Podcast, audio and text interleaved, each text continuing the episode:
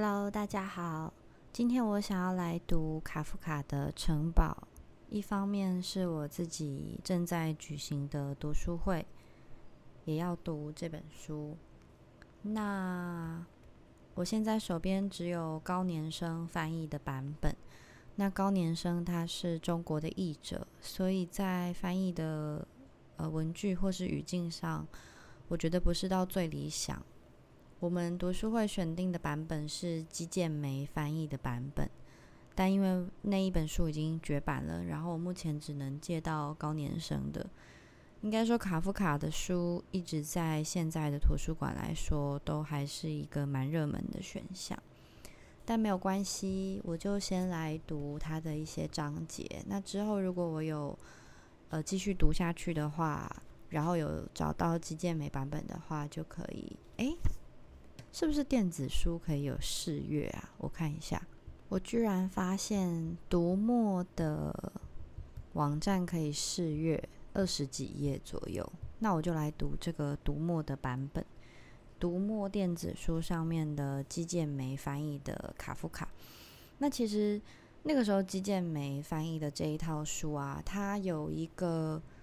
呃，特点是我觉得很重要的，就是它其实是德文翻成中文，对。然后我们都知道卡夫卡其实他的创作很多时候，呃，是不那么怎么说呢？就是他的手稿是凌乱的，然后他可能不是最完整的，或者说最最好的一个状态，所以。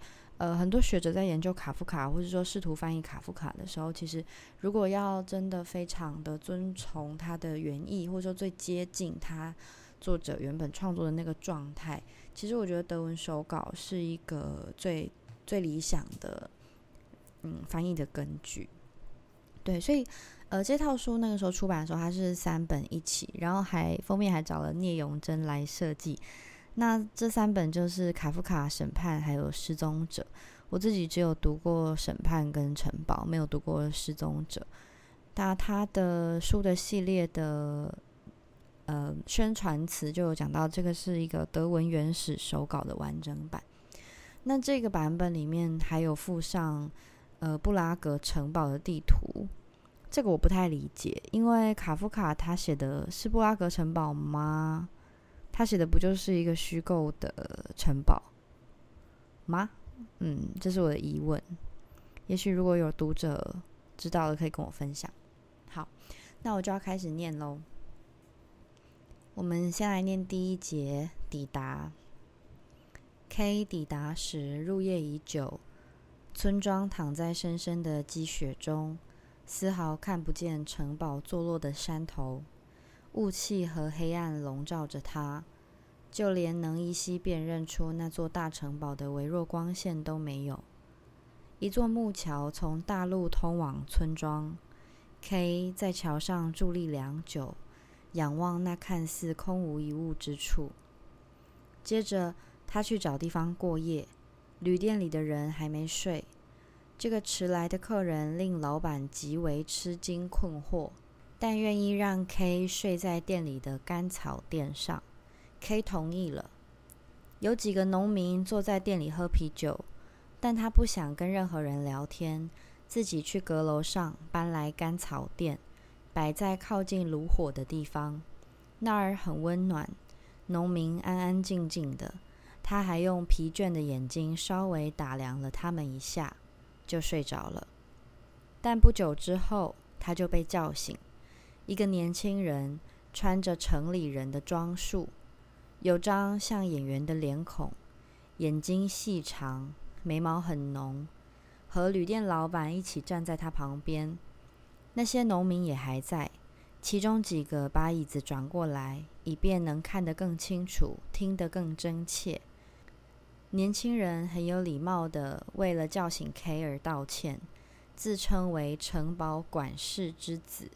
然后说，这个村庄属于城堡所有，在此居住或过夜的人，也可以说是住在城堡里或是在城堡里过夜。没有伯爵的许可，谁都不准这么做。而您却没有这样的许可，至少您并未出事。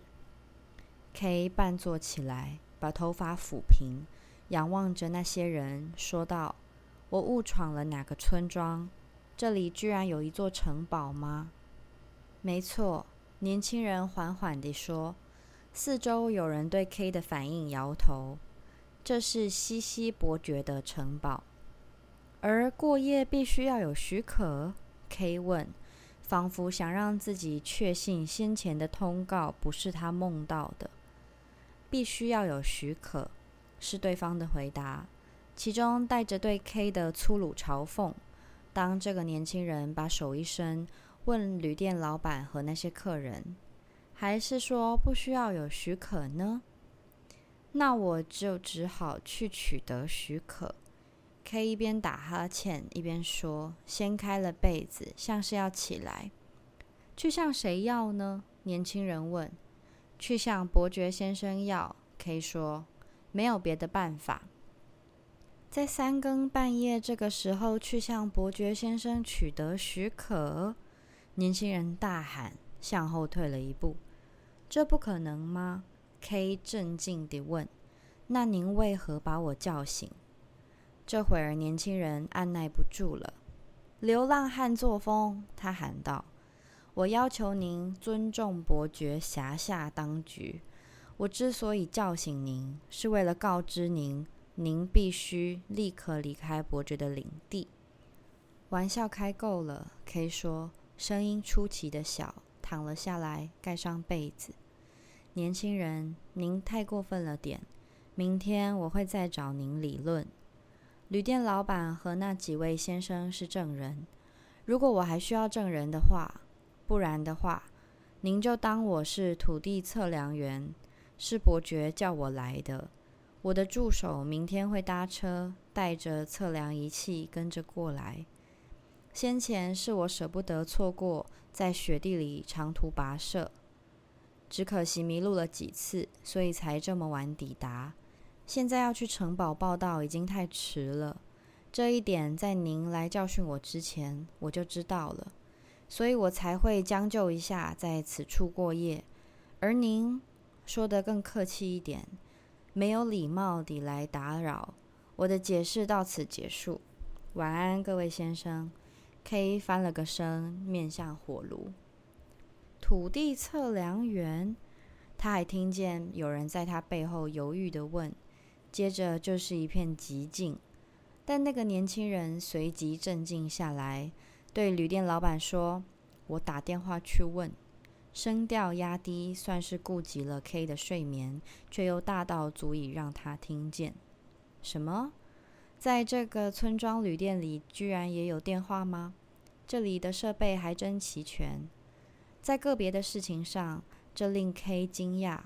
然而，就整体而言，这在他预料之中。原来电话几乎就装在他头顶上。先前他在昏昏欲睡当中没有看见。这会儿，那个年轻人若是必须打电话，就无论如何无法不打搅 K 的睡眠。事情只在于 K 该不该让他打电话，而他决定允许此事。但这样一来，就也没有必要假装在睡，因此他又回复仰躺的姿势。他看见那些农民畏缩地聚拢在一起商量。一个土地测量员的来到不是件小事。厨房的门开了，老板娘的硕大身躯站在那儿，把门塞满了。老板踮起脚尖走近他，去向他报告。这时。那番电话对话展开了。城堡管事在睡觉，但一名副管事，副管事其中之一，一位弗里兹先生来接电话。年轻人自称为许瓦泽，叙述他是怎么发现 K 的。一名三十多岁的男子，衣衫褴褛，平静地睡在一个干草垫上，把一个小小的背包当成枕头。一只有节的手杖放在伸手可及之处。他说：“此人自然引起了他的怀疑。由于旅店老板显然疏忽了自己的责任，把这件事弄清楚就成了他许瓦泽的责任。对于被叫醒、接受询问，按照义务收到被逐出伯爵领地的警告，K 表现得很不耐烦。最后显示他或许也有权利不耐烦，因为他自称是伯爵先生请来的土地测量员。当然，至少在形式上有义务去查证此言是否属实。因此，徐瓦则要求弗里兹先生在中央管理处询问一下。是否的确有人在等候这样一名土地测量员，并且马上以电话回复？之后就寂静下来。弗里兹去询问此事，众人在这里等候回复。K 维持着目前为止的姿势，看着前方，甚至没有转过头去，似乎一点也不好奇。徐瓦泽的叙述掺杂着恶意和谨慎。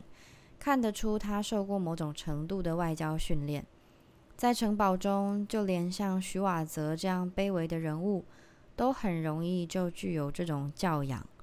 而且那里的人也够勤劳，中央管理处有人值夜班，而且显然很快就做出回复，因为弗里兹已经打电话来了。不过这个通报似乎很短，因为徐瓦泽立刻生气的扔下听筒。我就说嘛，他大喊，根本没有土地测量员这回事。一个卑鄙、满口谎言的流浪汉，很可能比这个还糟。在这一瞬间，K 以为徐瓦泽、那些农民、老板和老板娘全都会朝他扑过来。为了至少躲过第一波的攻击，他整个人缩进了被子底下。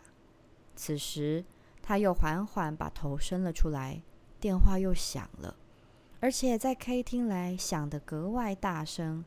尽管这不太可能又跟 K 有关，众人全都不再说话，而徐瓦泽又回到电话旁。他在那儿仔细听取了一段较长的说明，然后小声地说：“所以说是弄错了，这实在让我很难堪。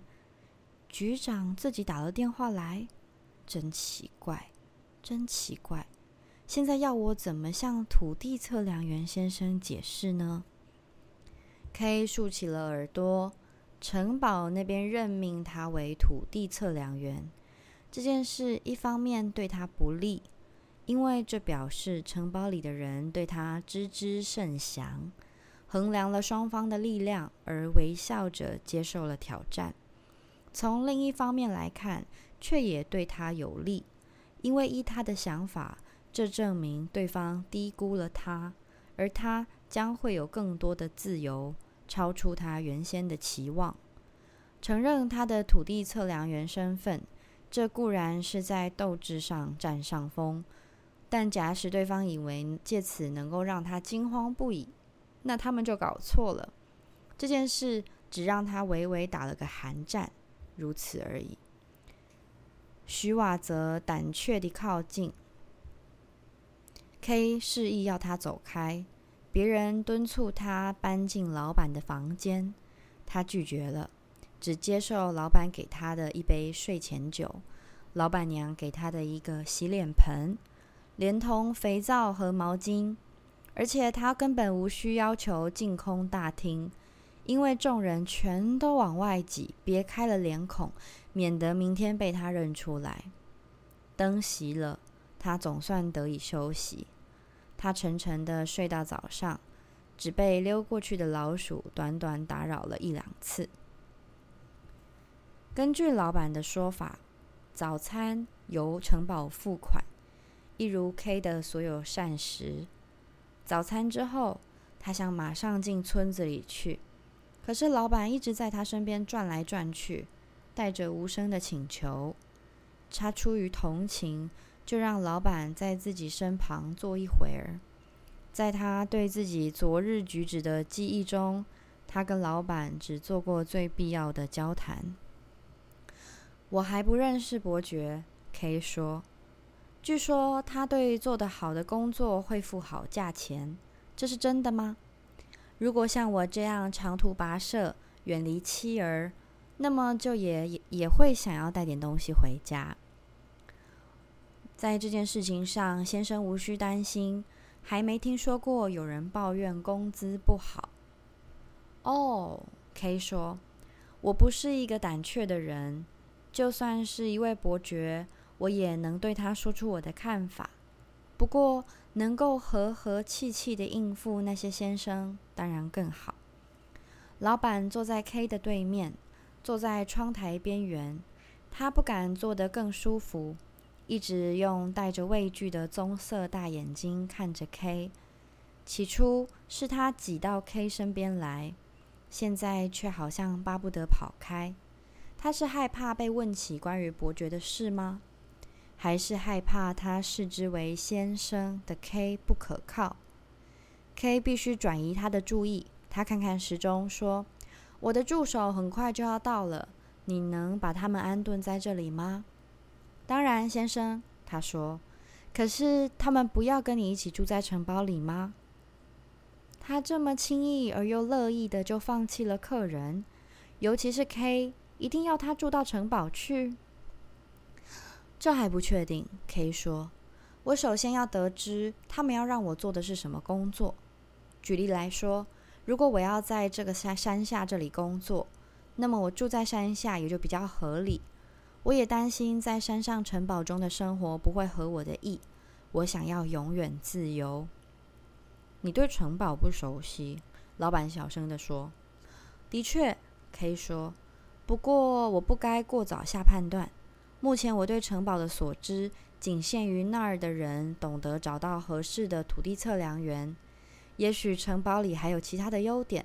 他站了起来，以摆脱不安的咬着嘴唇的老板。要赢得这个人的信赖并不容易。要走开时。K 注意到墙上一幅装在深色镜框的深色肖像，从他先前的铺位，他就已经注意到他了。可是隔着那段距离，无法看清细节，还以为相片已经从镜框里被取出，所看见的只是黑色的衬底。但现在看出，那个的确是一张照片，是一个大约五十岁的男子的半身照。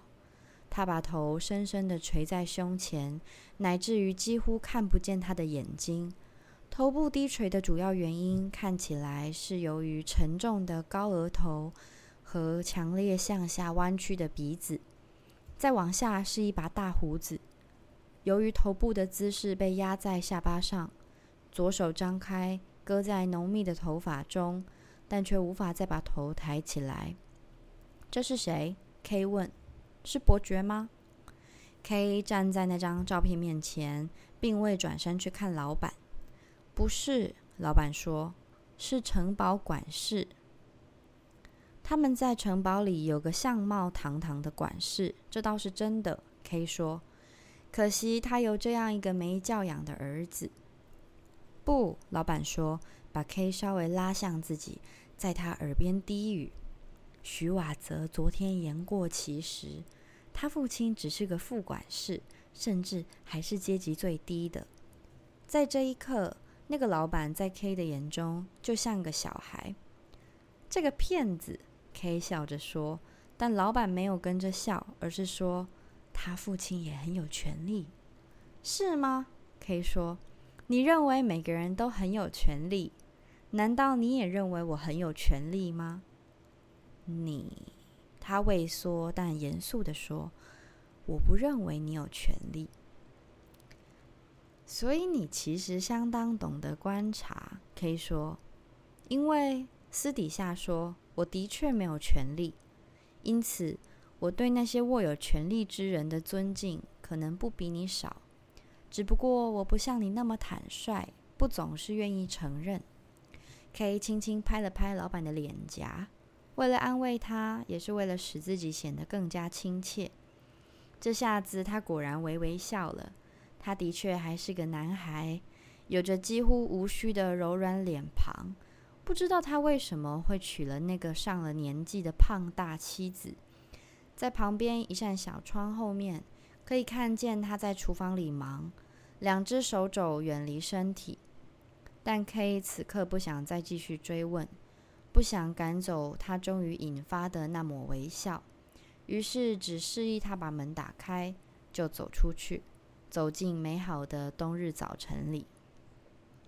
这会儿，在澄清的空气里，他看见上方那座城堡的轮廓清晰地显露出来。由于到处覆盖着一层薄薄的白雪，而显得更加清晰。那雪勾勒出所有的形状。此外，山上的雪似乎要比村庄里少很多。K 吃力的前进的程度不亚于昨天在大陆上。在此处。积雪达到小屋的窗户，也重重压在低矮的屋顶上。可是，在山上，一切都裸露着，轻盈的向上耸立。至少从此处看过去是如此。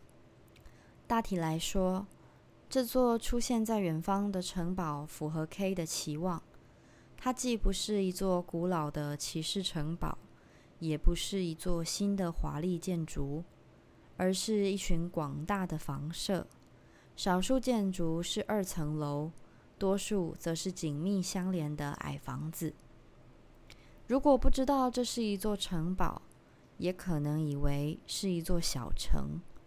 K 只看见一座塔，分辨不出它属于一栋住屋还是一座教堂。一群群乌鸦绕着这座塔盘旋，双眼对准了城堡。K 继续往前走，不在乎任何其他的东西。然而走近之后，那座城堡令他失望。那到底只是一座相当破败的小城，由村庄房舍聚集而成。特别之处只在于，一切也许都是用石头建造而成的，但油漆早已掉落，石头似乎也在剥落。K 蓦地回想起他家乡那座小城，比起这座所谓城堡毫不逊色。假如 K 是专程为了参观而来，那么这段长途跋涉就白跑了。倘若再次去造访故乡，还更明智一点。他已经很久不曾回乡了。他在思绪中把家乡教堂的那座塔拿来和上方那座塔比较。家乡那座塔坚决而毫不犹豫，笔直的越往上越细，末端是覆着红瓦的宽屋顶，一座城市建筑。我们如何造得出别种建筑？但是比那些低矮的拥挤房舍怀有更高的目的，而且比暗淡的工作日具有更明朗的风格。此处上方这座塔。放眼看去，唯一的一座，现在看得出是一栋住宅的塔，也许是城堡主楼的塔，是一个单调的圆形建筑，部分被常春藤所覆盖，有小小的窗户，此刻在阳光下闪闪发亮，带着点疯狂。塔顶类似阁楼，墙垛不明确、不规则、断断续续，像是由害怕。或粗心的孩童之手画出来的，呈锯齿状伸向天空，仿佛有个阴郁的住客理应把自己关在屋里最僻静的房间，而他钻破了屋顶，探出身来，向世人露面。K 又停下脚步，仿佛他在静静站立时更有判断力，但他又被打扰了。那座村庄教堂的后面是学校，他在教堂旁边停了下来。其实那只是座小教堂，像谷仓般的加以扩建，以便能容纳全体会众。学校是座长而矮的建筑，奇怪地融合了临时和古老的风貌，位在一个用栅栏围住的院子后面。那个院子此时是一片雪原。孩童刚刚跟着老师出来，他们挤成一堆围着老师，所有的眼睛都看着他，从四面八方叽叽喳喳个不停。他们说的那么快可以完全听不懂。那位教师是个年轻人，矮个子，窄肩膀，站得很挺，但却不至于可笑。他远远的就已经盯住了 K，不过放眼看去。除了这一群师生以外，也就只有 K 一个人。身为外地人，K 先打招呼，尤其对方是个如此爱发号施令的小个子。老师先生，你好，他说。那些孩童顿时不再说话，用这突如其来的寂静，替老师将要说的话做准备。这大概能讨好老师。您在观赏这座城堡吗？他问，语气比 K 预料中温和，但仿佛不赞同 K 所做的事。是的，K 说，我是外地来的，昨天晚上才来到此地。您不喜欢这座城堡吗？那个教师很快的问。哈？K 反问，有一点惊讶，以比较温和的方式把那个问句重复了一次。我喜不喜欢这座城堡？您何以假定我不喜欢呢？外地人都不喜欢。老师说，为了不要说出什么不中听的话，K 转移了话题，问道。您大概认识伯爵吧？不，教师说，想要转过身去，K 却不放松，又问了一次：“什么？您不认识伯爵？我怎么会认识他呢？”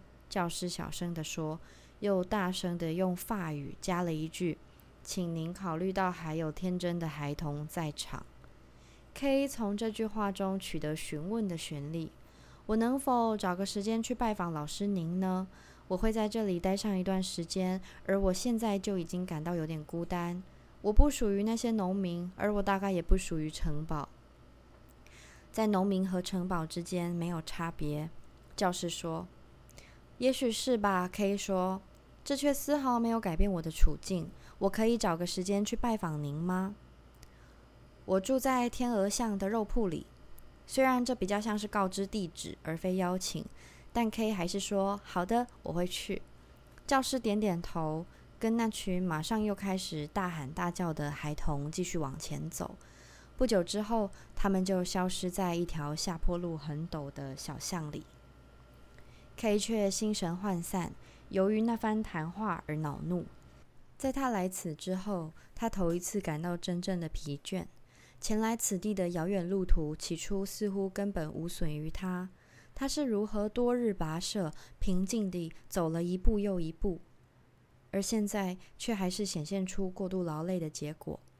只不过来的不是时候，他忍不住想要结识新交，可是每次结识新交，就更增强了那份疲倦。以他今天的状态，如果他能勉强自己，至少散步到城堡入口就已经很够了。于是他继续往前走。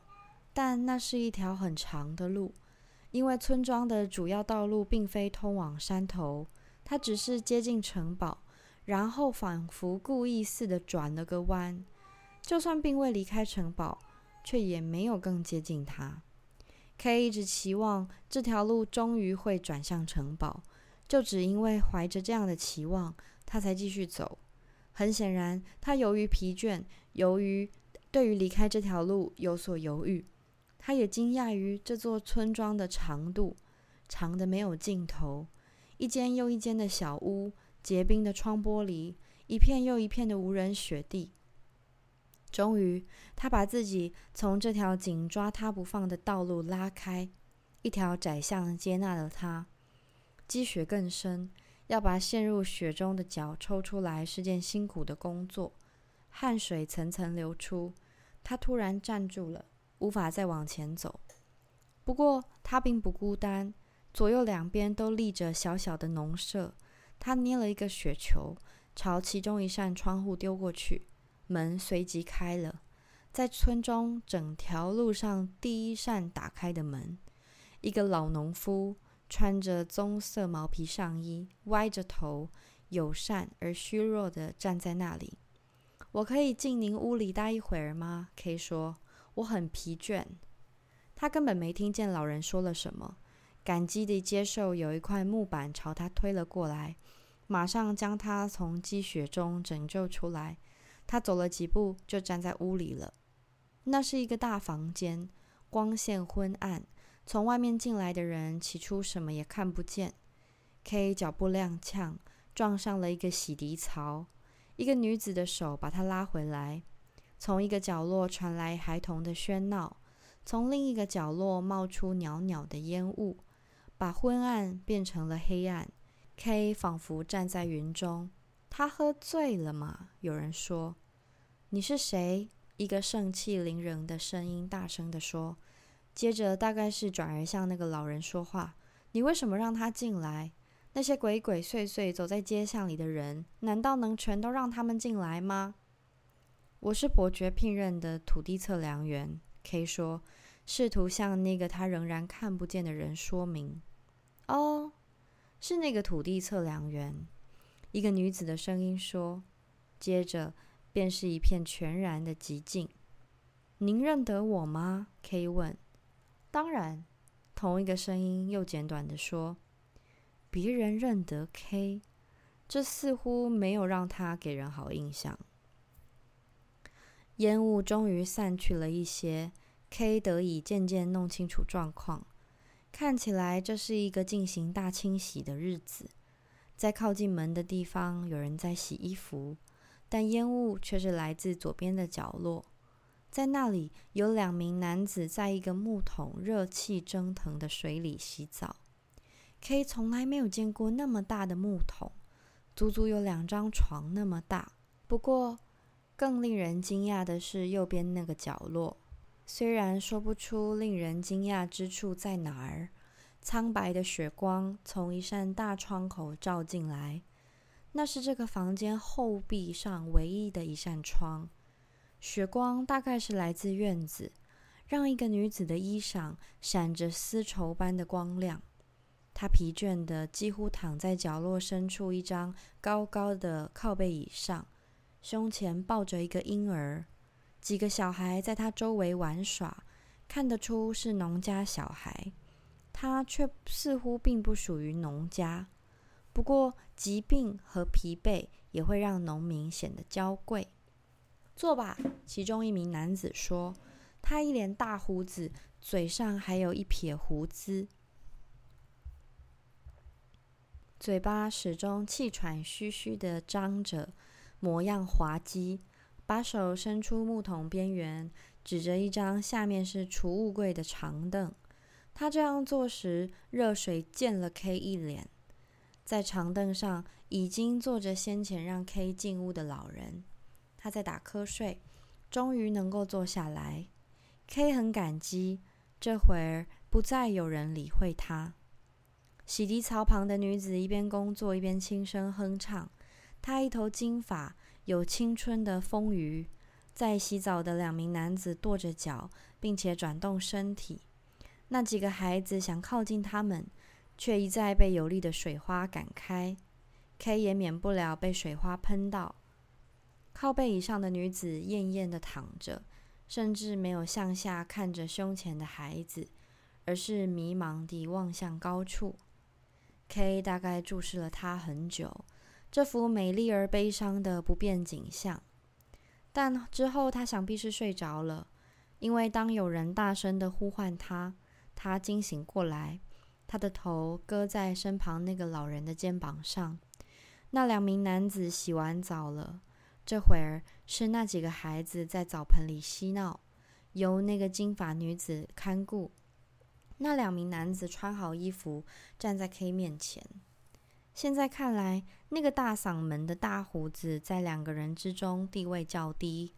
另外那个人个子不比大胡子高，胡子也少得多，是一个安静、深思熟虑的人，身量宽，脸也大，低着头。土地测量员先生，他说：“您不能留在这里，请原谅我的失礼。”我也没打算留下，可以说。我只是想稍微休息一下，我已经休息过了，我这就走。您大概会纳闷，我们不怎么好客。那个人说：“但我们没有好客的习俗，我们不需要客人。”睡过一觉之后，K 的精神好了一点，反应比先前灵敏，很高兴听到这番坦白的话。他的动动作更自由，把手杖一会儿撑在这儿，一会儿撑在那儿。走进靠背椅上那名女子，此外，他也是这个屋子里个子最高的。的确，K 说：“你们哪里需要客人？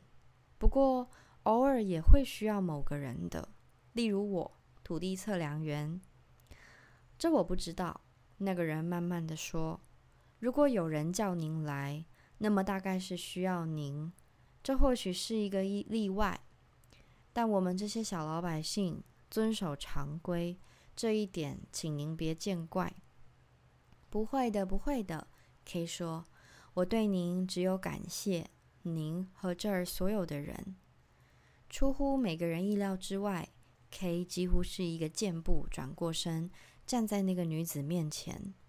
他用疲倦的蓝眼睛看着 K，一条丝质透明的头巾直垂到他额头中央。那个婴儿在他胸前睡着。你是谁？K 问。一个来自城堡的女孩。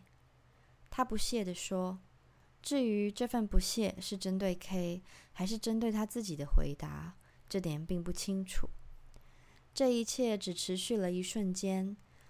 那两名男子随即一左一右来到 K 身旁，沉默但使劲的把他拉到门边，仿佛没有别种沟通的办法。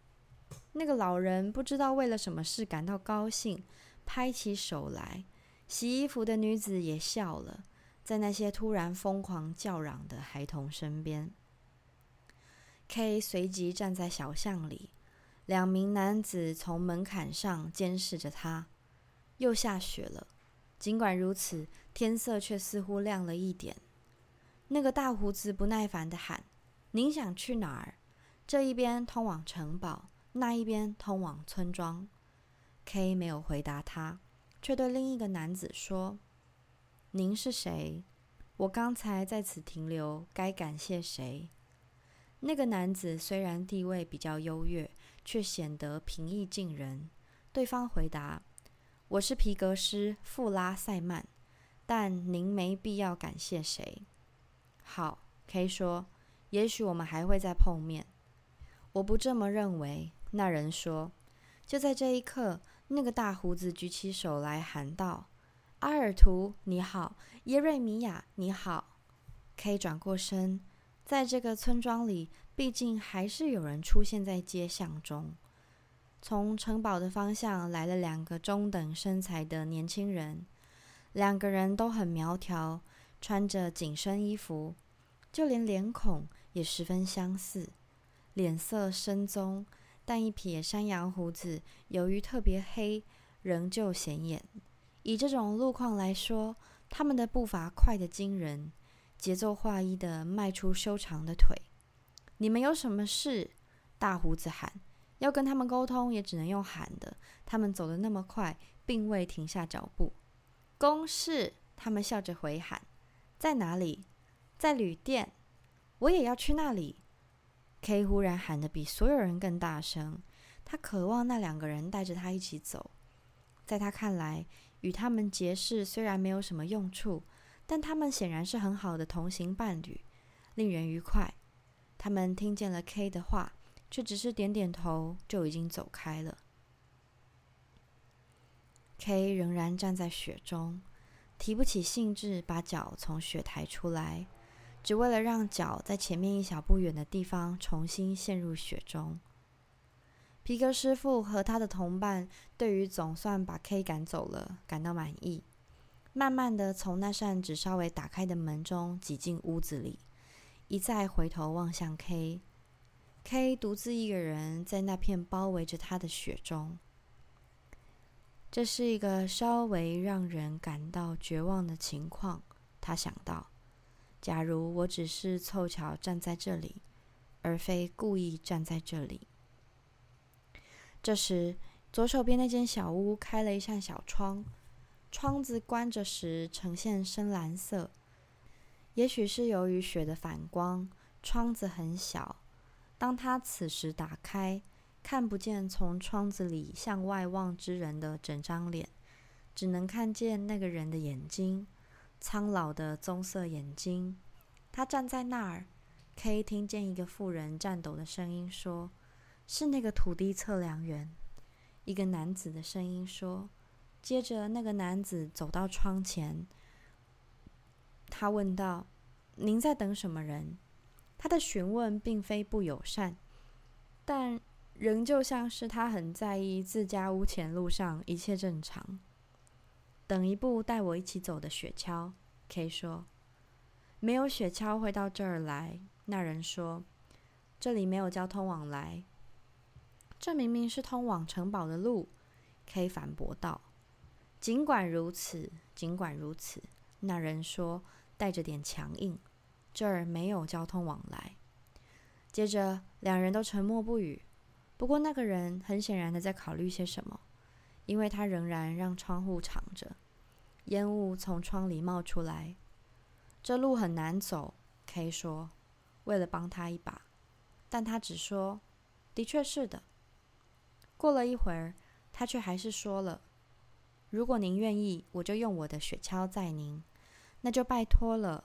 K 很高兴地说：“您要多少钱？”不收钱。那人说。K 很惊讶，毕竟您是土地测量员。那人解释：“是城堡的人。”您想搭雪橇去哪儿呢？去城堡。K 很快地说：“那我就不去了。”那人立刻说。我明明是城堡的人，K 说，重复着那个人说过的话。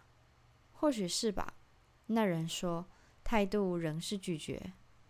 那就载我到旅店去吧，K 说。好，那人说，我马上就带着雪橇过来。这整件事并未给人特别友善的印象，反倒像一种十分自私、胆怯的努力，几近迂腐，想把 K。从自家门前弄走，院子的门开了，一部载送轻物的小雪橇，有一匹瘦弱的小马拉了出来。雪橇整个是平的，没有座位。那人跟在后面，他年纪不大，但是身体虚弱，弯着腰，一跛一跛的，一张瘦瘦的红脸，感冒得很厉害，脖子上紧紧围着一条羊毛围巾。让他的脸显得格外的小。那人显然生病了，之所以还是出来，只是为了能把 K 送走。K 说起类似的话，但那人摆摆手，要他别说了。K 只得知他是车夫，名叫格尔史特克，也得知他之所以挑了这部不舒适的雪橇，是因为他刚好已经被妥。如果要把另一部雪橇拉出来，太过费时。他说：“请坐。”用皮鞭指着雪橇的后部。我会坐在您旁边。K 说：“我会用走的。”格尔史特克说：“为什么呢？”K 问：“我会用走的。”科尔史特克又说了一次，猛然咳起来，撼动了他。他不得不把双腿撑在雪中。用双手扶着雪橇边缘，K 没有再说什么，就在雪橇后部坐下。那人的咳嗽渐渐平息，他们上路了。上方那座城堡已经异样昏暗。K 本来希望今天还能够抵达那里，现在他又离得越来越远了，而仿佛在暂别之际，还要给他一个信号。那儿响起一阵钟声。愉悦轻快，一口钟，至少在一瞬间让心颤动，仿佛在警告他，因为这钟声也令人心痛。他隐约渴望的事情将会实现，但这口大钟随即不再作声，被一口单调微弱的小钟接替。或许也在上方，但可能已经在村庄里。不过，这叮铃叮铃的声音与这缓慢的行驶更为相称，也与这可怜兮兮但态度强硬的车夫更为相称。喂，K 突然喊道：“他们已经到了教堂附近，离旅店已经不远了。K 可以放大胆子了。我很纳闷，你竟敢自行承担责任，带着我到处走。你可以这样做吗？”格尔史特克不予理会，依旧平静地走在那匹小马旁。嘿，K 大喊，从雪橇上抓了一把雪，捏成雪球，朝格尔史特克扔过去，正中他的耳朵。这下子，此人终于停下脚步，转过身来。可是这会儿，当 K 从这么近的地方看见他，雪橇又稍微向前滑了一点，看见这个弯腰驼背、可说是饱受折磨的身躯，疲倦消瘦的红脸，有着不对称的脸颊，一边平坦一边凹陷，一张嘴在倾听时张着。嘴里只有几颗零零落落的牙齿。K 刚才出于恶意所说的话，现在不得不出于同情的再说一次，问格尔史特克是否会因为再送 K 而受到惩罚？你想怎么样？格尔史特克不明所以的问，却也不期待进一步的解释，朝那匹小马吆喝了一声，他们就继续前行。等他们。K 从一个弯道认了出来，几乎快抵达旅店，天已经完全黑了，令他大为惊讶。他出门这么久了吗？根据他的估算，明明才一两个小时吧。况且他是在早上出门的，而他并没有进食的欲望。